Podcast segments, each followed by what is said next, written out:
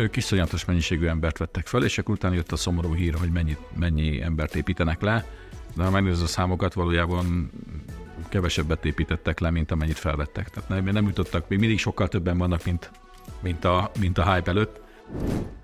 Itt ugye azt hiszem az látszódott a 2022-es felmérésből, hogy csak 47, a startupok 47%-ának volt ilyen részvény opciója, és a többiek vagy tervezték, vagy nem, nem készítettek. Ez mennyire, ez tényleg ennyire komplikált Magyarországon? Ez egy sajátosság?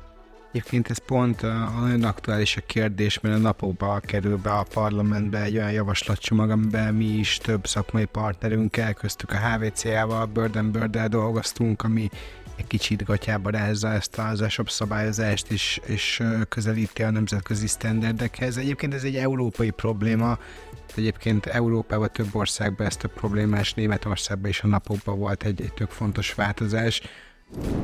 Ugye a Forbes-nak volt egy pont nemrég közétett listája a 2023 legforróbb a startupjairól, és azt írta a, a, a Forbes ezzel kapcsolatban, hogy két és fél év alatt gyakorlatilag kicserélődött a, a lista fele.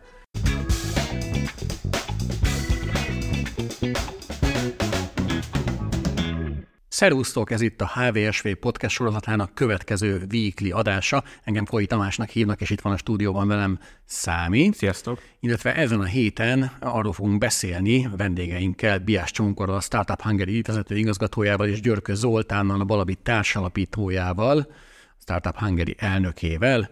Milyen évük is volt eh, idén a, a magyar startupoknak, illetve ebben a mostani gazdasági környezetben, vagy geopolitikai környezetben mi vár a startupokra, vagy, vagy, vagy egyáltalán mennyire, mennyire jó most startupnak lenni ilyen helyzetbe, de még mielőtt belevágnánk az adásba és megmutatnánk a, a szakértőinket, szeretnék visszautalni egy kicsit az előző adásunkra, amivel a mobilfotózásról volt szó, és több megkeresés is kaptunk a, a főleg kommentekbe azzal kapcsolatban, hogy miért írtunk mi olyat, hogy az iPhone-okkal sokkal jobb mobilfotók készíthető, mint az androidos készülékekkel. Szeretném megkövetni mindenkit, és vallási és fai és egyéb hovatartozásában, ha megsértettünk bárkit, és akkor elnézést kérünk, természetesen nagyon jó fotókat lehet készíteni az androidos mobilokkal is. Egyszerűen az adás arról szólt, hogy professzionális felhasználók, fotoriporterek vagy stúdióban dolgozó fotósok miért választják az iPhone-okat előszeretettel. Na, ennyit az előző adásról. Térjünk rá akkor az eheti témánkra, és akkor, ahogy szoktuk kérni ilyenkor, szeretnénk a vendégeinktől egy rövid bemutatkozást kérni, nem is tudom, talán kezdjünk vele csongorral, hogy kerültél te ebben a témába, hogy került a startupokkal ilyen közelségbe, mit csinálsz te most éppen Startup Hungary-nél? Köszönöm szépen a meghívást és a lehetőséget. Én nagyjából tíz éve foglalkozok már közösségfejlesztéssel, tettem ezt mindig különböző sapkákban, dolgoztam helyi accelerátoroknál, befektető cégeknél, indítottam coworking irodát, különböző közös, közösségeket, rendezvényeket, konferenciákat, és három éve a, volt szerencsém az élére állni és vezetőjévé válni a Startup Hungary kezdeményezésnek, amit talán azt tesz különössé, hogy egy olyan platformot hoztunk létre ezzel a non-profittal, ami összehozza azokat a startup vállalkozókat, alapítókat, akik már bebizonyították, hogy Magyarországról indulva is lehet nemzetközi, nemzetközileg is sikeres komoly globális cégeket felépíteni.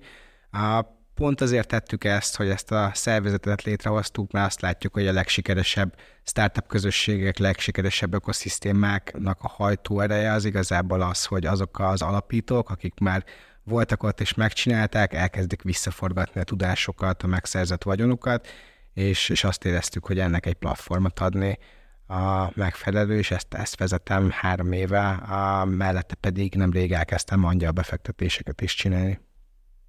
Zoli, téged a Balavit kapcsán gondolom nem nagyon kell bemutatni, de egyébként... Hát, hát ha mégis, akkor majd rá, rá, biztos vannak még zorpos fórum bejegyzéseim 20 évvel ezelőttről, 25 évvel ezelőttről a HVS-en. Hát igen, Balavit egykor ügyvezetője, és, és úgy kerültem ebbe a világba, mert már a mostani startup világban, hogy mikor eladtuk a Balabitet, kiszálltam, és nagyon vonatkoztam, akkor Vinnei Balázs, aki volt ennek a ennek az alapítványnak megkeresett, hogy nem akarnék-e csatlakozni a, a boardba, mert én most úgyis ráérek, és akkor tudnék segíteni a Csonginek meg a csapatnak valami hasznosat csinálni. Aztán uh, idén nyáron volt egy tisztújítás, és a halálcsépeti helyett én lettem a, kuratórium elnöke, most már komolyabb a, a pozícióm. A feladatom szerintem pont ugyanaz. Tehát Csongival sokat beszélgetünk, és, és próbáljuk előre tolni a projekteket. Világos. Szerintem beszéljünk a kiinduló pontról, hogy miért pont most szeretnénk erről a témáról beszélni.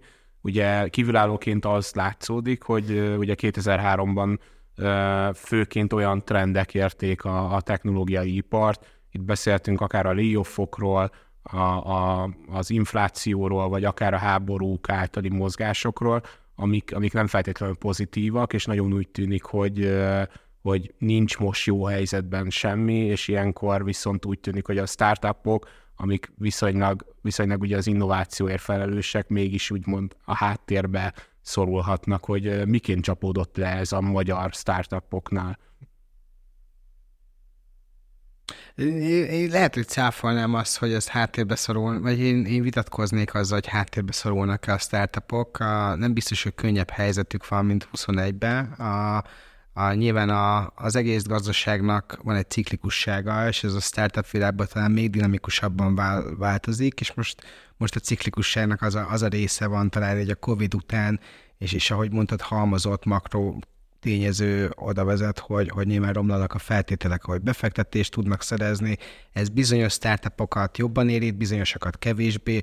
Most nem pont egy olyan válság van, ami az élet növekedési fázisban lévő startupokat érinti, de azért azt is el lehet mondani, hogy az előző világválság idején indultak a ma ismert kategória alkotó legsikeresebb cégek közül olyanok, mint az Airbnb, Dropbox, a, tehát, hogy ez a, ez a környezet egyébként meg a, a korai fázisú kezdő startupoknak meg, meg igenis jó lehet, hiszen egy, egy olyan környezet van, ahol a túlélés és a kiválasztódás egy még fokozottabb részben van, és aki megtanul ebbe a környezetbe, a háborús időkben um, jól teljesíteni, az később még nagyobbat törhet ki. Um, nyilván a, a legnagyobb változás az talán, talán ott van, és majd erről fogunk beszélni, hogy Magyarországon is egy nagyon nagy visszaesést látunk a, a befektetett pénzösszegébe. Ez azért elsődlegesen onnan jön, hogy, hogy Magyarországon ezt leginkább az dominált, hogy minden évben volt egy ilyen kimagasló úgynevezett megaránd, ami, ami drive volt a 50-60, akár 70 százalékát is a, a teljes befolyt összegeknek. Idén, idén ez elmaradt, hiszen, ahogy mondtam, leginkább a, a későbbi növekedési fázisban lévő startupokat érinti ez. Um, illetve a legtöbb ilyen fázisban lévő startupunk, amiből azért nincs olyan sok, az, az úgymond berézelt, emelt tőkét előre pár évre. Tehát most, most ez várható is volt, hogy lesz egy ilyen változás. De én, én azt gondolom, hogy egyébként um, egy nagyon izgalmas időszak van arra, hogy új cégek induljanak. Uh, említetted azt, hogy ez a válság talán az érettebb vállalkozásokat jobban érinti, és hogy emiatt kevesebb befektetés születik. Zoltán, az mennyire igaz, hogy ilyenkor viszont a befektetők kerülnek előnybe, mert talán jobb pozícióba kerülnek azzal, hogy kevesebb korai fázisú startup jut befektetési tőkéhez? Nézd, szerintem az ugyanannak a ciklikusságnak a része, tehát ahogy 2000-ben volt a lufi kidurranása, aztán 2008-ban volt a pénzügyi válság, és valahogy startupok mindig lettek, meg újak is lettek meg, aki ügyes volt, meg aki valami értelmeset csinált, az pénzt is kapott. És, és menet közben mindig tolódik az, hogy, hogy éppen pénz van sok, és startup van kevés ahhoz képest, vagy, vagy startup van sok, és pénz van ahhoz képest kevés. És mindig változnak egy picit a feltételek, hogy éppen milyen értékelésen, milyen ö, ö, traction mellett ö, mennyi pénzt adnak a vízük, és mit várnak el érdekesebb. És érdekes egyébként a befektetők, a kockázati tőke nagyon fekete-fehér, vagy hirtelen tud váltani. Tehát egyik évben még all in, menjetek fiúk, költsetek minden, a legtöbb, a legnagyobb növekedés, amit lehet, go előre, hajrá, miért nem költöttetek többet, és akkor történik valami a világban, és így egyik hiváltás egyik pillanatra a másikra jön egy hirtelen mondás, hogy jaj, jaj, nem, nem, nem, nem, most mutassátok meg nekünk, hogy hogy tudtok nagyon rövid távon cashflow pozitívak lenni, és növeljük meg a runway-t 12 hónapról 18 hónapra, de egy, egy, egy startupon belül, vagy egy cégen belül, amikor valaki, nem tudom, elkezdett a biztatásra fölépít egy olyan üzleti tervet, meg olyan struktúrát, amiben bátran ö, vesz fel embereket, többet költ marketingre, nyilván észszel, mert megtérülést vár belőle, azt talán nagyon nehéz visszacsavarni. És ha visszacsavarod, és az elbocsátásokkal jár, akkor ez egy kulturális sok a cégben. Tehát belülről egy ügyvezetőnek vagy egy alapítónak sokkal nehezebb ezeket a váltásokat kezelni, mint ahogy, egy, mint ahogy a, mint ahogy a kockázatők elvenne. Ennek ellenére szerintem az elmúlt néhány év a COVID előttől, COVID-on keresztül 2023-ig, az egy picit meg már túl volt a a normalitáson, értékelésekben, optimizmusban, abban, amit, amennyi pénzt cégek kaptak, amilyen állapotban. Tehát valahol a, a jó, és ez nyilván szubjektív, azt szerintem a kettő között van. Amikor van pénz bőven, lehet válogatni, de teljesíteni kell érte. Tehát azt lehet mondani, hogy túlfűtött volt a piac. Úgy. Abszolút. Mikor volt ez a csúcs szerinted, amikor elértük azt, hogy, hogy már végképp elszálltak itt az értékelések? Covid vége, 21. Covid vége, 21, igen. 21 vége. A kedvencem egyébként a Zoom volt ebből a tekintetben, ahol abszolút tényleg így az egekbe értékelték a cég, céget, és ugye pont ugye azok a cégek, azok a cégek nyertek ezen sokat, amelyek ugye a pandémia idején tudtak nagyot nőni, és az olyan szolgáltatásokat kínáltak, mint amilyet ugye a, a többek között az Zoom is kínált, amire a pandémia alatt ö, komoly igény mutatkozott de ugye ezzel együtt azért nőttek a nagy IT cégek is, meg a nagy technológiai multik is, meg nőttek a vendorgyártók is, amik ugye el tudtak épülni erre. És ugye hát volt az a jelenség, ezzel is viszonylag sokat foglalkoztak, hogy a, és ide beszéltük már a bevezető során a, a, az elbocsátási hullámokról, ugye a technológiai iparágon végsöprő elbocsátási hullám, ami, ami a COVID végétől kezdődött, az valójában jó vagy, vagy rossz vagy, vagy lehetőséget teremtette a startupoknak, vagy, vagy, vagy alapvetően ez, egy, ez is egy ilyen túl, túlértékelt valami. Tehát az, azok az emberek, akik onnan elmentek, az a, az a, azok a tehetségek, azok ugye valahol elhelyezkedtek utána. Ha nem alkalmazt őket újra a cég külsősként. Ilyen is van. Hát, nézd, a, a, a pont a, a COVID alatt meg ebben a túlfűtött helyzetben a nagyvállalatok is, tehát egy Facebookot, meg egy Google-t már ne tekintsünk startupnak, tehát azok a nagyvállalatok, mm. még ha magukon is van a könt, vagy rajtuk is van a köntös, vagy a nem tudom, plecsni, ö, ö, ők iszonyatos mennyiségű embert vettek fel, és akkor utána jött a szomorú hír, hogy mennyi, mennyi embert építenek le, de ha megnézed a számokat, valójában kevesebbet építettek le, mint amennyit felvettek. Tehát nem, nem jutottak, még mindig sokkal többen vannak, mint, mint, a, mint a hype előtt. Ö, és, és akkor egyébként a gazdasági válságnak a, a másik vonzata, hogy ha tényleg van egy olyan gazdasági válság, ami nem erről, erről szól, hogy a startup értékelés mennyire túlértékelt, meg a éppen mit adnak, hanem a, arról, hogy a startupok vevői vesznek-e valamit, azt szerintem sokkal fontosabb. Mm. Mert ha ott van, ott van valós, a gazdaság más területein van ö, fék, ami miatt kevesebb a vevő bármilyen termékre vagy szolgáltatásra, az sokkal jobban érinti a startupot. Említetted itt korábban, Csongor, hogy talán most van annak az ideje, hogy, hogy ugye előre felvettek befektetési tőkét, és ugye úgymond most próbálják megoldani abból az összegből. Ugye a startupon belül van ez a bootstrapping nevű fogalom, ami, ha jól értettem, annyit jelent, hogy kisebb tőkéből megpróbálnak nagyobb, mm, tehát hogy kisebb tőkéből próbálnak megépítkezni, és nekem az lenne a kérdésem, hogy ez most jelen van-e, tehát hogy most van-e az az időszak, amikor bootstrappelni kell, mondjuk akár egy korai fázisú startupként, és hogyha igen, akkor viszont a kérdés második része az lenne, hogy ez mely, milyen típusú startupokat helyez a háttérbe, mert nyilván vannak olyan típusú startupok, ahol elengedhetetlen a tőke.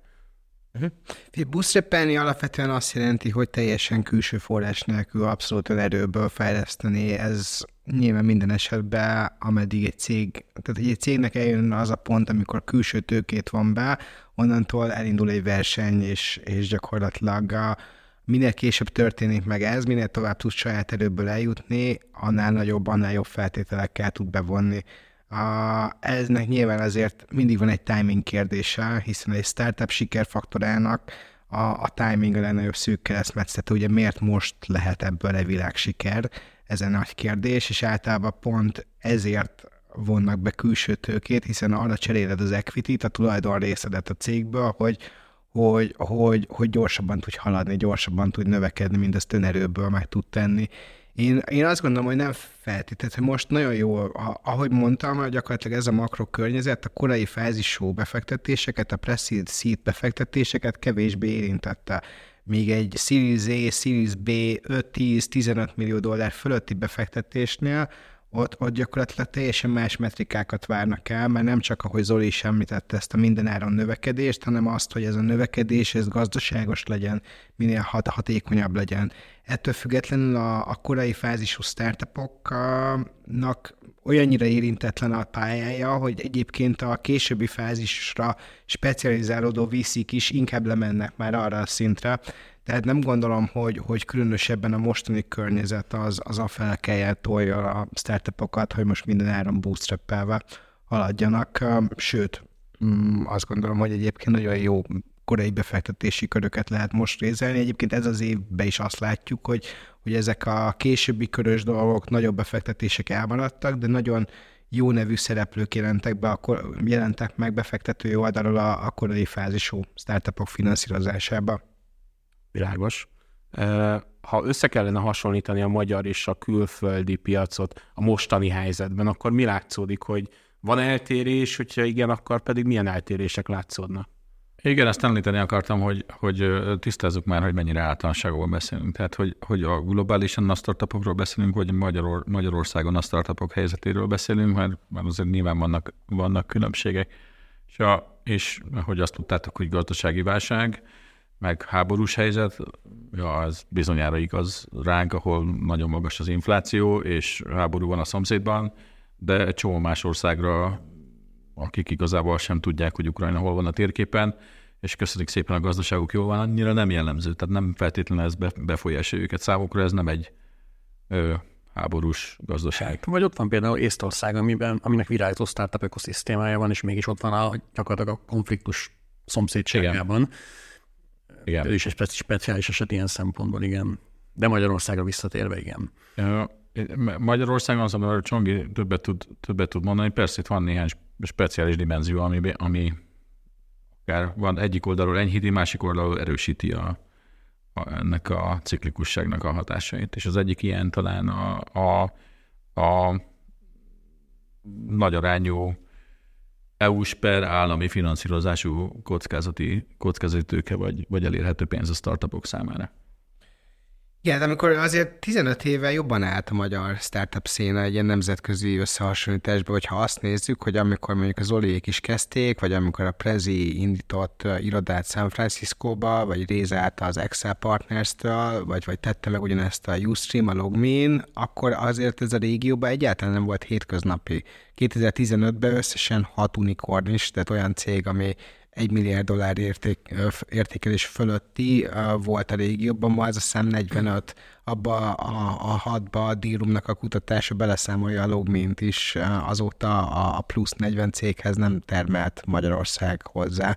Ám a, a régióban tényleg mindennapossá vált az, hogy nagy nemzetközi, amerikai, nyugat-európai topligás befektetők szállnak be, nyitnak uh, irodákat uh, nyugat-európai, amerikai központokba.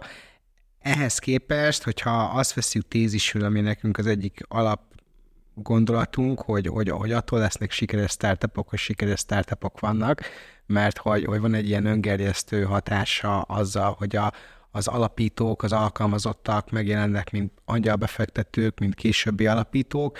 Ehhez képest ugye Magyarország tök jó helyzetben volt, hiszen a régió első ilyen cégeit tudtuk felmutatni, és, és nekem van egy olyan feltételezésem, hogy, hogy, hogy ezzel egy időben indultak el Magyarországon az EU-s állami finanszírozási programok, aminek Magyarország és egyébként Lengyelország kapta arányaiban messze menően a legnagyobb ilyen inekciót, az, az, az torzított annyira a piacon, ami, ami inkább lassította és ilyen kontraproduktív hatást generált. Egy picit a, a startup ökoszisztéma fejlődésére, mert nagyon zajos lett, és hirtelen a hazai startupok elkezdtek berendezkedni az itthon könnyen elérhető, mm, de egyébként a nemzetközi piaci feltételektől erősen különböző elérhető forrásokhoz, most, hogy ezek a csapok is bezárultak, így pedig, így pedig kicsit keresik az utat a külföldi befektetőkhöz, akik egészen más koordinátorrendszer alapján keresnek.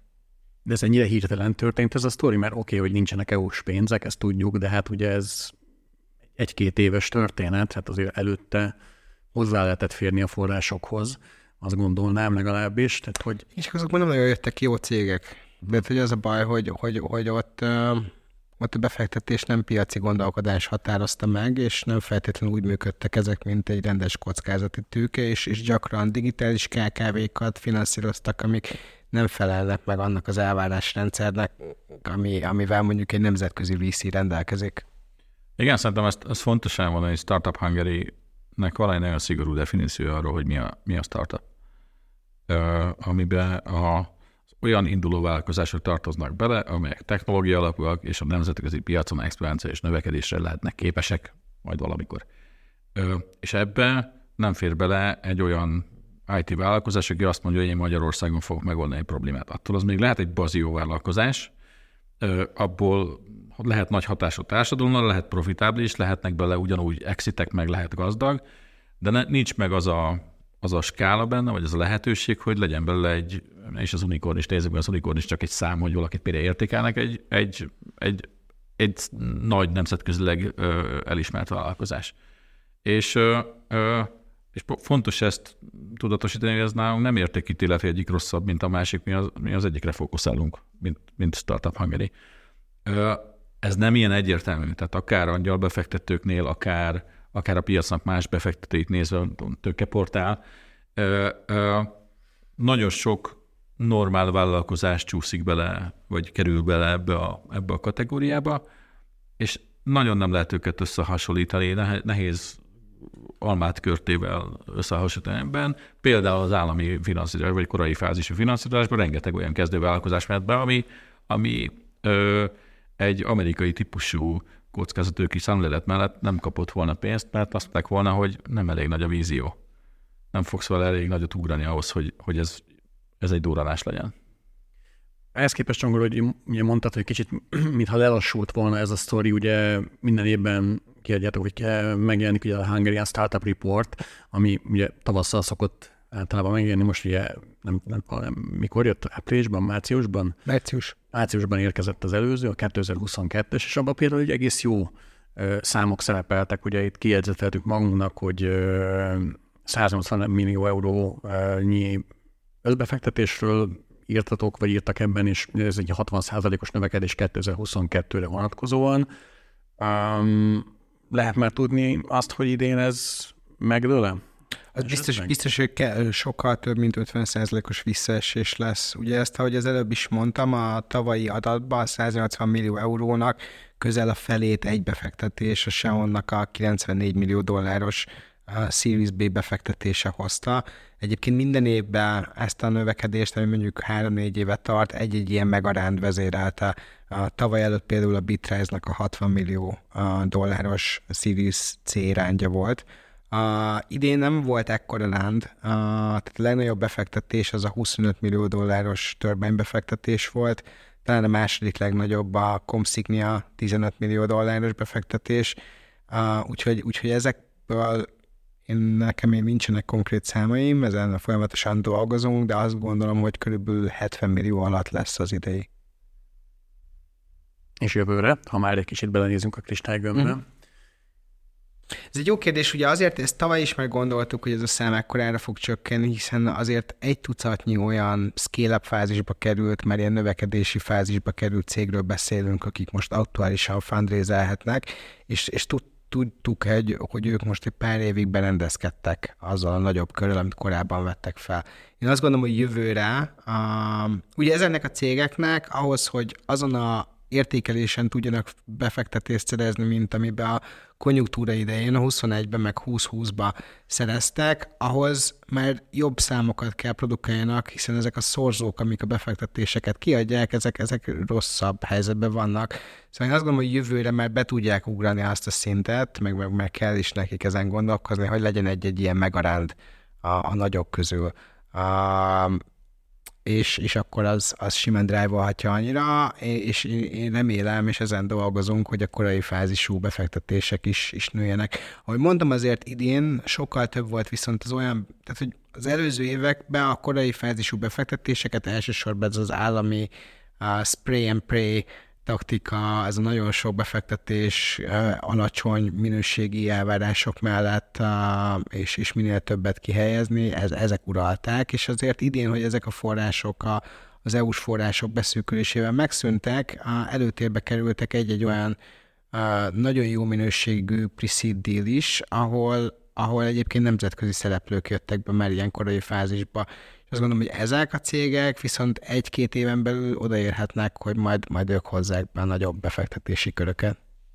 Igen, azt próbáljuk egy ilyen pipeline szemléletbe csinálni, tehát nekünk azt, azt kell látnunk, hogy, hogy kik vannak most olyan korai fázisban, hogy három év múlva odaérhetnek. Mert hogy, hogy ahogy a Csangi mondta, ez, ez egy ilyen elvileg egy, elvileg egy exponenciális görbének a kezdeti enyhén emelkedő szakasza. Tehát amikor azt a Csongi, hogy sokkal rosszabb állapotban van, mint nem tudom én, tíz évvel ezelőtt, az, az azt jelenti, hogy összességében jobb, sokkal több a startup, meg minden jobb, csak a többiek elmentek mellettünk. Ha már, ha már beszéltünk arról, hogy mi lesz jövőre, vagy mi lesz három éven belül a, a mik most a, a sikersztorik, mi most a, mi most a húzott terület? Azt gondolná az ember kapásból, hogy az AI az egy egyik olyan terület, egy AI foglalkozó startup, ami valószínűleg sok befektetést fog tudni behúzni a következő években, de emellett még látszódik esetleg egy kis biotechnológiai vonal, de hogy, de hogy melyek azok a cégek, amelyek felé most megy a, a, ez a befektetői tőke inkább. Ti mit láttok? Ö, szerintem nem biztos, hogy azonos véleményünk van majd, úgyhogy mondd nyugodtan te is csongyötéret. Én, én azt gondolom, Magyarország, persze mindig vannak hype mert amikor a blockchain volt a hype, meg az NFT volt a hype, meg a web 3.0, meg előtte a cloud, meg előtte a big data, meg a nem tudom, tehát hogy mindig van valami vezérfonal, és a befektetők egy csomószor keresik, hogy ha bele van írva, hogy AI, akkor érdekes. De Magyarország szerintem túl kicsi ahhoz, hogy igazán ilyen trendet meg lehessen látni, mert hogy, mert hogy a véges mennyiségű startup volt, aki, aki feltűnik, ö, ö, és nekünk a, a kutatást az két 300 startup töltik évente, ez a nagyságrend, ahol most tartunk, és nyilván ez nem az összes, mert nem mindenkit ismerünk, és ezúttal is szeretnénk kérni mindenkit, aki startupnak vallja magát, hogy töltse ki a felmérést. Ö, de mindegy. Szóval ö, sokkal inkább valami probléma motiválja, amit meg akar oldani. És hogy a probléma megoldásában éppen neki AI-ra lesz szüksége, akkor, akkor AI-t fog használni. Van már AI, és azt lehet használni, mert akkor használni fogja az AI-t, de nem AI startupot csinál alapvetően. Az egy, az egy másodlagos kérdés szerintem. Biotech, igen, Magyarországon valószínűleg van egy erős vonal, de szerintem nincs nagyon sok biotech startup Magyarországon. Hanem van egy-két a kirívó eset, úgy értem kirívó, hogy egy bajotek az olyan, ahol sok pénz kell ahhoz, hogy terméked legyen a végén, ezért nagy a szám, és mindenki felkapja a fejét, hogy oda néz mekkorát evelt a törvény. De persze neki sokkal többet kell költeni, mint annak, aki egy mobilapot csinál az elején, mire valós terméke lesz, meg, meg valós árbevétele lesz. Mm, és ezeknek a cégeknek a listája, hány, hány, mennyi cégről is beszéltél? Hány startup, az pár százról, vagy? Hát igen, 250-300 ezek, ezek, ezek tényleg annyira fluktuálódnak? Ugye a Forbesnak volt egy pont uh, nemrég közétett listája a 2023 legforróbb a startupjairól, és azt írta a, a, a Forbes ezzel kapcsolatban, hogy két és fél év alatt gyakorlatilag kicserélődött a, a lista fele. Ez, ez tényleg ennyire jellemző egyébként? Ezt is így látjátok, hogy a fluktuáció? Nem volt szerencsém mind a kettőnek zsűrizni több évben is ebbe a felmérésbe, és azért, a, hogy mondjam, a lista egyik fele inkább ilyen késői fázisú startupokat tartalmaz, a, a, a lista második fele meg korai fázisúakat, és az, hogy kit tekintünk épp a legforróbbnak, az a korai fázisba változik. Azért a lista második fele az, hogy itt a Xeon, Bitrise, Shaper 3D, meg ezek a scale uralják, Turbine, AI motív, az, az azért nem kevésbé vál, változott. Um, szóval nagy kérdés a listával kapcsolatban, hogy hogy definiáljuk a magyar startupokat, tehát hogy pont egy biotech cég, um, kettő is volt olyan, az egyik a Menten AI, a, akik, akik uh, egyébként uh, átmentek a Y Combinator-ről, meg Kosla Ventures, tényleg topligás befektetők szálltak be, és, és hát attól lett magyar startup a definícióban, hogy van egy magyar alapító, aki tizenéve Svédországba él egyébként, és, és, és, és kevésbé volt közel, és egyébként pont a lista megjelenése után pár nap jelentette be a magyar alapító, hogy elhagyja a céget, szóval jövőre ők már biztos nem fognak felkerülni listára, mert igazából már nincs benne magyar alapító. Azért van egy-kettő, talán a Cipher Medicine is egy ilyen, a, és, és ők uralják a lista első felét. A lista második felét pedig azok az aktuális új cégek, akik egyébként, nem tudom, például ott van rajta a Tailfin nevű cég, akik bekerültek a Y Combinatorbe, ott van rajta a mm, Zolinak, a korábbi alapítótársának, a Bazsinak, a, a Schledler Balázsnak az, az új cég, az Axoflow, ami, ami azért tudott egyébként már korai fázisban nemzetközi tőkét bevonni, mert hát nem először csinálja, és azért a, egy ökoszisztéma érettséget egyébként ez is nagyon jól mutatja, hogy mennyire jelennek meg a, a másod, második körös alapítók. A, és, és, és nyilván ez a része a listának meg azért fluktuál, meg változik. Ha, ha, ha meg a nagyobb számot nézzük, tehát az összes startupot, tehát van az a, a statisztikai okosság, hogy a startupok 90% elhalálozik, persze, hogy fluktuál, hát valakinek van egy ötlete, elkezdi csinálni, eljut vele valameddig, és még lehet, hogy még a fürdőkát beledobja, mert miatt kiszállna rá, hogy hülyeség, és van, aki meg egy évvel később dobja, amikor már esetleg valaki pénzt is, egy angyal pénzt is tett bele, de ez a természetes. Pont, pont ettől érdekes, és ebben különbözik mondjuk a digitális KKV vonaltól, a, vagy a, a hagyományos cég vonaltól a startup, hogy itt mindenki tisztában van vele, hogy ezek befektetőként ezek nagy kockázatú fogadások, aminek egy, ha a tíz fogadásomból kilencet el fogok bukni, nem, háromat, négyet el fogok bukni, három-négy talán visszahozza azt a pénzt, amit, amit beletettem, és jó esetben lesz egy, ami sokszorosát hozza vissza, és azzal az egész portfólióhozam megvan. E, erről szól, mert a, a kiugrót keresi mindenki azt, amiből valóban nagy tud lenni. Ha már itt beszélünk magyar és külföldi startupokról, akkor bennem felmerült a kérdés, hogy a COVID által hozott ilyen remote kultúra, az, az mennyire igaz most a startupokra? Tehát például, hogyha van egy magyar startup, akkor neki, neki most könnyebb így a remote kultúrával ö, akár külföldi befektetési tőkéhez jutni, vagy külföldön növekedni, vagy még mindig ki kell utazni, és még mindig kell egy San Franciscoi bázis ahhoz, hogy, hogy ott, ott akár komolyan vegyék ezt a dolgot.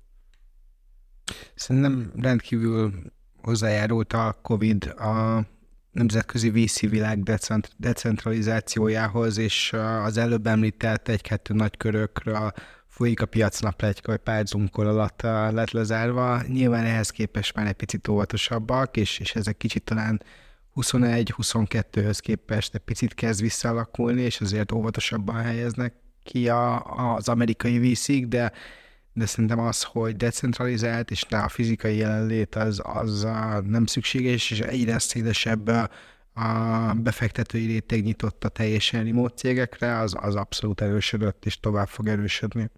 Ettől függetlenül itthon is van olyan nagy scale-up, aki feladta az irodáját, abszolút átment remote kultúrára, van, aki valamilyen hibrid modellt követ, és, és nyitott Amerikába is irodát, de azért bejárnak az emberek, a, nyilván elég sok az ilyen distributed kapcsolat a cégbe, és is van olyan, aki mai napig csak a Budapesti irodába tervezi a növelni, és inkább behoz külföldről embereket. Tehát nyilván ez a remote, remote first, ez főleg mikor kis cégen van, az sokat tud segíteni, hogyha olyan emberekkel dolgozol együtt, akik tudnak távmunkában dolgozni, és nem az van, hogy a távmunka azt jelenti, hogy hazamegyek és kiteregetek, és majd, majd tudom, tudom, most ráírja kell menni a postára, mert most távmunkában vagyok. De, de azt is tudjuk, hogy, hogy pont egy startup elején ez egy nagyon komoly csapatjáték ahhoz, hogy ott interaktívan ötleteljünk, gyalázzuk egymás gondolatait, és, és végigverekedjük, hogy tulajdonképpen mit is akarunk csinálni, és hogy akarjuk csinálni, és azt Meet, Zoom, akármilyen hívásban lejátszani, sokkal rosszabb, mint együtt állni egy whiteboard előtt, és, és felülfirkálni azt, amit a másik odafirkált. Um, de ilyen szempontból szerintem a remote, remote előny. Irodát nyitni az USA-ban, az, vagy más országban, de annak valahol vagy azért szükséges, mert olyan bizniszem van, hogy az, az ügyfelek megkívánják, vagy ha ez mondjuk a remote miatt változott, akkor mindig lehet, hogy azért kell, mert ott van olyan talent, amit én fel akarok venni. Tehát vannak olyan pozíciók, amire Magyarországon nem nagyon tudsz embert felvenni, mert nagyon kevés van belőle még, az USA-ban meg tömegével, és még ha ők tök remote vannak is, akkor is kell egy amerikai cég, aki alkalmazza őket, mert valahonnan kell, hogy kapják a biztosításukat, meg a fizetésüket. Világos. Akkor, hogyha mondjuk, hogyha a Balabit sztoriról beszélünk ebben a kontextusban, akkor, akkor te nyitnál ennek ellenére pont ezen okok miatt külföldön irodát? Ö, én azt gondolom, nálunk az volt a szükség, és az még, tehát ugye mindig attól is függ, hogy mit csinál egy cég, hogy B2C, azaz végfelhasználók árul, SM, SMB-nek árul, vagy, vagy kis cégeknek, vagy enterprise-nak, milyen terméket, mennyire bonyolultat, milyen kell hozzá szolgáltatás, milyen áron, stb. És a, ez a remote kultúra a nagyvállalatokban, meg még a drága termékek vásárlásánál is sokat változtatott. Tehát régen egy, egy proof of concept, egy POC-t úgy lehetett megcsinálni, hogy oda mentünk, és akkor ott sátroztunk három napig, és összeraktuk, és akkor ott kell bizonyítani, hogy működik. Most ez már tök elfogadott, hogy én hogy nem utazom át a félvilágot azért, hogy küldöm a dobozt, és akkor nyitsz egy csatornát, és én belépek, és meg csak távolról mindenki elfogadta, hogy ez belefér. Ez egy, ez egy segítség, de ugyanúgy egy csomó mindent helyben sokkal egyszerűbb intézni. Világos. Ha tovább megyünk a, a nem akkorai fázisúakra, említette Csongor, hogy itt a, a layoffok kapcsán inkább a, a már érettebb vállalkozások voltak érintettebbek. Ez az itthoni startupokon, az itthoni érettebb startupokon mennyire csapódott le? Szerintem 2022-ben és 2023-ban is a legnagyobb startupok kb. 10-15 százalékát engedték el a, a munkaidejüknek. Ez azért uh, tehát azért vettek is fel embereket, tehát van olyan startup, aki például itthon próbálta kiépíteni ami nagyon összecseng azzal, amit az Zoli mondott előbb a, a sales departmentjét, és elkezdett felvenni juniorabb, mediorabb szélszeseket, és az volt a koncepció, hogy majd belőlük kineveli. Most ez a stratégia ez változni látszik, és elkezdte a sales departmentjét inkább kevesebb senior emberrel az USA-ba építeni. A, tehát, hogy lehet, hogy elbocsájtott 50-et, felvett 10-et, azt gondolom, hogy ilyen kb. 10-15-20 százalék az, a, az ami, amit látunk így a számokba, hogy, hogy annyi, annyi leépítés volt, de, de ahogy mondom, azért vesznek is fel ezek az emberek, és, és keresnek, és inkább átrendeződések vannak. Nyilván, de ne felejtjétek el, hogy, hogy a, a növekedési fázis azt jelenti, hogy elvileg megvan a product market fit, tehát pontosan tudod, hogy mit akarsz árulni kinek, meg hogy hogyan, és van egy modellet, hogy most már csak öntjük rá a pénzt, és és akkor így növe, növe, növelni kell. És akkor veszünk fel embereket, és akkor azok csinálják, és akkor menni fog, mert már tudjuk, hogy hogyan. És a, a hype csúcspontján nagyon jó értékelésen nagyon sok pénzt kaptak, és még biztatta, őket, biztatta is őket mindenki ezeket a startupokat, hogy figyelj, most van az idő, költsetek, vegyetek fel embert. És ami ilyenkor lenni szokott minden növekedési fázisban lévő cégnél, ez így volt a Balabitnál, és az ember elkezd költeni, és fél év múlva rájön, hogy nem érjük utol magunkat. Tehát fölvettünk egy csomó embert, de igazából azt se tudom, hogy hívják, hol van, ő nem tudja, mi a dolga, a folyamatokkal nem követtük le, nem volt jó az onboarding, nem tudjuk, hogy valójában jó minőséget termel, vagy nem. Egy csomó mindent nem tettünk meg ahhoz, hogy hirtelen 50-ből 500 fősek legyünk.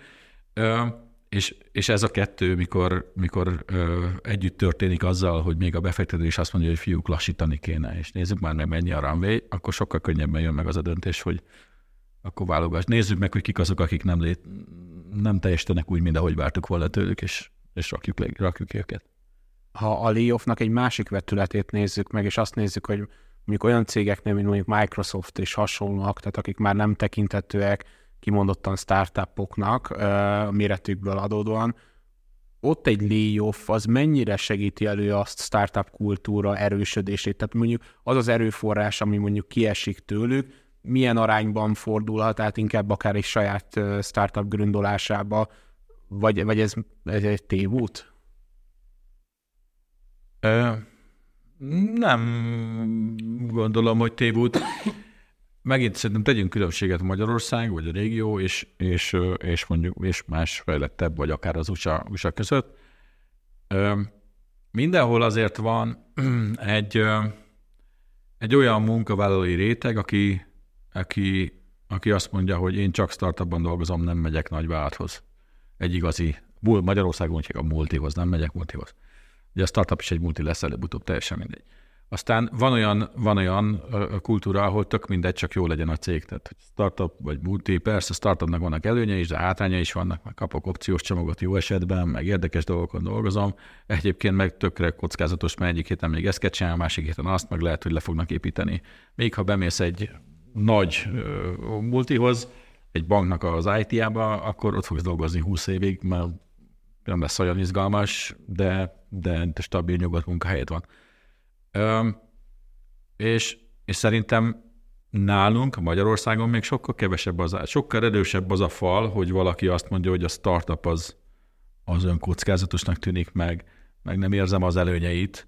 Tehát konzervatívabbak szerintem a munkavállalók, és hogyha ő egy szigorú multinál volt, és ilyen szempontból a Microsoft az inkább multi, mint mondjuk egy Google, mert a Google nagyon magánőrzi a én startup vagyok feelinget, mert van csúszdán, meg, meg, meg olyan folyamataim vannak, és, és vezető vagyok a, nem tudom én, a agile humán folyamatokban. Tehát bizonyos kultúrákból, nagy cég, céges kultúrákból könnyebb az átjárás ebbe az irányba, máshonnan meg nehezebb. Persze, amikor elbocsátanak valakit, és hogyha nyugatra nézünk, akkor szerintem tökéletesen igaz, hogyha elbocsátanak valakit, és nem talál állást, akkor akar valamit csinálni, és elkezd valamit hackelni, és rájön, hogy ebből termék is lehet, akkor lehet, hogy startup lesz a vége. Én ebből sokkal, ez lenne a kulcsa egyébként szerintem, hogy, hogy emberek rotálódjanak és kezdjenek újabba. Szerintem én nekem van egy olyan tézisem, bár nagyon uh, elterjedt az a nézet, hogy egy startup indításához kell egy, egy hacker, egy fejlesztő, egy, egy hustler, akiből lesz a szélszes, a, a, a CEO, a, meg, egy, meg egy hipster, egy designer, aki behozza a vizuális. Én egyébként jobban szeretem a hacker, hacker, hacker felállást, azért itthon uh, startupok, és nagyon sok nemzetközi startup, de itthon különösen magas azoknak az aránya, ahol technikai alapítóból lett üzleti alapító, és, és uh, én azért azt érzem, hogy itthon a alapvetően jó fizetésért, kényelmesen dolgozó fejlesztőknek a mentális modelljén az, hogy ők tényleg valami uh, venture scale dolgot indítsanak, és saját maguk akarjanak a holdig vinni és sikersztorit, azt én kevésbé látom, és, és ezen kell sokat dolgoznunk szerintem, úgyhogy ezért is örültünk a meghívásotoknak, hogy, hogy ezt a szegmest is egy kicsit jobban elérjük, mert szerintem uh, neki kell az önbizalmukat növelni sokkal több. Tehát, hogy én pont abban látom, a, például itt van a Zoxájó nevű cég, akiről nem sokan hallottak, talán ők is rajta vannak a, a Forbes-os listán, de egyébként nagyon radar alatt voltak. Ő, ott a Ratko Ákos, a magyarországi alapító, a Hírszély nevű nagy amerikai fejlesztő cégnek a Budapesti irodájába dolgozott, és ott volt lehetőség, egy olyan amerikai kollégájával dolgozzon együtt, aki korábban a Twilio-nak volt a VP-je, tehát nagyon meg, magas beosztású executive, És ők ketten összeálltak gyakorlatilag egy ilyen remote storyba, a, a korábbi kollégája viszi Amerikába a sales meg a business, de a teljes termékfejlesztés a csapat nagy része Magyarországon van, és 8 millió dollárt rézeltek a legkorábbi fázisban az egyik top, top befektetőtől, a, a Lightspeed Ventures-től. Uh, ilyen sztoriból, tehát akik tényleg eltöltöttek pár helyet uh, azokba a fejlesztői központokba, a clouderákba, a hírszélyekbe, egyéb cégekbe, vagy már scale fázisba jutott sztorikba, mint a Bitrás, ahol nekik, nekik kéne szerintem a következő generáció startupot csinálni. Még, még ezen dolgoznunk kell, szerintem, hogy ők ebben gondolkodjanak. Igen, én azt gondolom Magyarországon, ha bemész a BMI-re és megkérdezed a, a végzős mérnököket, hogy, hogy a startup világ az, az szexi, akkor, akkor most már nem ellenkeznek, azt mondják, hogy de azért ez tök érdekes dolog lesz startupnak. Ez persze ez szubjektív, én így gondolom, hogy tök érdekes lehet startupnál dolgozni, és jó lenne valami újdonságot. De ha megkérdezed, hogy és, és hogy képzeli magát, akkor inkább képzeli magát egy, egy lead architect, CTO valami pozícióban, mint abban, hogy figyú, itt van egy probléma, én meg akarok oldani, én erre alapítok egy céget, és megcsinálom. És akkor végén még lehet, hogy gazdagok is leszünk, de én ezt a problémát megcsinálom. Tehát, tehát még nem, nem jutottunk el az ideálisba.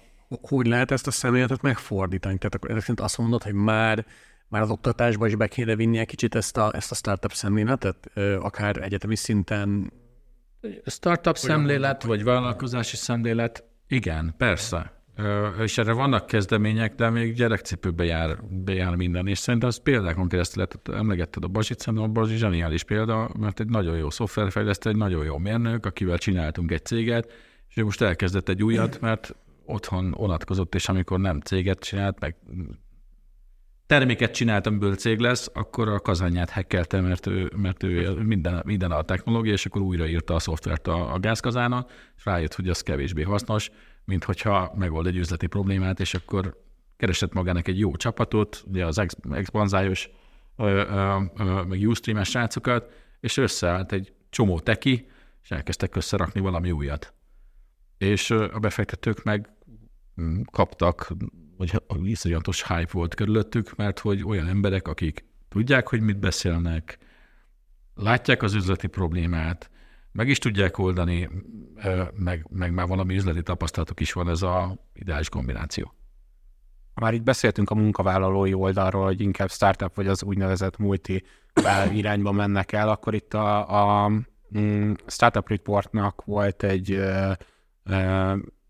ehhez kapcsolódó pontja, ami ugye arról szólt, hogy mindenki szeretne részvényopciót, de nagyon komplikált Magyarországon ez a dolog. Itt ugye azt hiszem az látszódott a 2022-es felmérésből, hogy csak 47, a startupok 47%-ának volt ilyen részvény opciója, és a többiek vagy tervezték, vagy nem, nem készítettek. Ez mennyire, ez tényleg ennyire komplikált Magyarországon? Ez egy sajátosság? Egyébként ez pont nagyon aktuális a kérdés, mert a napokban kerül be a parlamentbe egy olyan javaslatcsomag, amiben mi is több szakmai partnerünkkel, köztük a HVC-jával, Burden Bird dolgoztunk, ami egy kicsit gatyába rázza ezt az ESOP szabályozást, és, és közelíti a nemzetközi sztenderdekhez. Egyébként ez egy európai probléma, Egyébként Európában több országban ez több problémás, Németországban is a napokban volt egy, egy tök fontos változás. Az Index Ventures nevű londoni VC csinál egyébként egy ranglistát, és dolgozott ki egy benchmarkot, hogy minek kell megfelelni egy ilyen tényleg a startup barátasabb szabályozásnak. Itt ugye arról van szó, hogy gyakran mondjuk a, nem mindegy, hogy mikor van, mikor kell adót fizetni egy ilyen részvénycsomag megszerzésekor. Akkor, amikor megkapod a részvényeket, vagy akkor, amikor lik- likviddé válnak, és történik egy eladás, és tényleg pénzethez jut. Ez például egy fontos ismérve egy ilyen, egy ilyen, egy ilyen sztorinak. Egyébként abban a 46%-ban, akinek van, és már van uh, esopja, azoknak is a nagy részének úgy van, hogy az előbb említett módon már külföldre flippelte a cégét, abban alapítottak ki a, az esopot. Uh, hát ehhez fel kell zárkatni az, hogy egyre kevesebb cég hagyja el, és indítsa a cégét kül- külföldi entitásokba, ezt fel kell zárkózni, és, és ilyen problémákat meg kell oldani. De hogy ez egyébként európai probléma, nem, nem ettől van kevesebb startup. Szerintem. De visszatérve az esophoz, hogy az alapítók persze akarják, én azért a munkavállalókon nem érzek egy ilyen nagy must have Ezért Magyarországon még el, el, elmaradtak az akkora méretű exitek, mint mondjuk ami Észtországban volt egy Skype, vagy Romániában egy UiPath, ahol nem csak az alapítóknak változott meg az életük, hanem mondjuk az első száz munkavállalónak. Tehát, hogy azért Romániában szerintem, vagy Észtországban mindenkinek, minden fejlesztőnek van egy olyan egyetemi osztálytársa, aki úgy lett milliárdos, hogy jó, jó korai fázisú céghez ment el dolgozni, mert ugye ez nem csak az kockázatos, hogy te alapítasz egy céget, hanem mondjuk elmész egy 5-10 fős mm, épp induló startuphoz, Uh, itt még azért kevésbé érzem azt a hazai fejlesztőkön, hazai tehetségen, hogy, hogy lehetnek, hogy ebbe az opcióban mekkora érték lehet, hiszen nincs olyan pírje, nincs olyan tapasztalata, hogy a ex, ex csoportása, akkor lesz szobatársa, így lett milliárdos. Uh, megint visszatérünk ahhoz a gondolathoz, hogy e, ezen azt fog leginkább változtatni, meg ehhez való kedvet azt fogja meghozni, hogyha több sikeres startup van, több sikeres startup, több sikeres startuphoz vezet. Világos. Zárásként szerintem beszéljünk a jövőről, hogy mi körvonalazódik itt a, hazai startupoknál. Mi a legnagyobb probléma, vagy kell, szűk keresztmetszet, amit, amit látnak most a, a, az alapítók a jövőre nézve? Szerintem a legnagyobb kihívások az a finanszírozás, ügyfélszerzés, go-to-market, tehát azok a, azok a skillek, amik itthon még kevésbé terjedtek el, a, ami a piacra lépéshez kell, egy, egy nemzetközi fundraising story narratíva felfestéséhez, azt még tanulni kell és ki kell építeni. Uh, szerintem sokkal több uh, már üzleti tapasztalattal, technikai tudással és valami fajta egyedi rálátással egy, egy nagy problémára, nagy piaci lehetőségekre, uh, egyszerűen neki kell fogja és, és kockáztatnia kell, és több, több startupot kell uh, indítani. Jelenleg a legnagyobb szűk keresztmetszet az az, hogy nincs elég jó cég. Világos. Zoltán zárszóként jó tanács kezdő startuppereknek, mi lenne az a jövőre vonatkozóan? Pofára fogsz esni, állj fel. Köszönjük. Kellően ülös az elszó volt. Köszönjük szépen, hogy eljöttetek. Szerintem egy nagyon izgalmas beszélgetés volt. Remélhetőleg azért a jövő tényleg több pozitív olyan esetet, vagy, vagy, vagy exitet fog, vagy egy cég fog mutatni, ami, ami, ami révén a, kicsit az a magyar startup színe is felrázódik és felzárkózik a, a, a globális élvonalhoz. Köszönjük szépen vendégeinknek, hogy itt voltak, köszi szépen Csongor, köszi szépen Zoli, hogy eljöttetek és a rendelkezésünkre álltatok ebben a témában. Ahogy ilyenkor lenni szokott, egy Discord csatornánkra az adás tartalmát ki fogjuk tenni, illetve lehivatkozok talán a Force felmérést, hogyha meg ha találunk még érdekes cikkeket a témában, mindenképpen oda fogjuk tenni. Jövő héten a Weekly helyett Craftival fogunk jelentkezni, és utána immár decemberben, ugye? Már jövő héti Craft is már decemberben lesz, tehát akkor már a Craft is decemberben lesz, és a következő Weekly pedig már Mikulás környékén vár rátok. Köszi szépen, hogy meghallgattatok minket, hallgassátok a Craftit, és sziasztok, jövő héten találkozunk. Sziasztok! Köszi.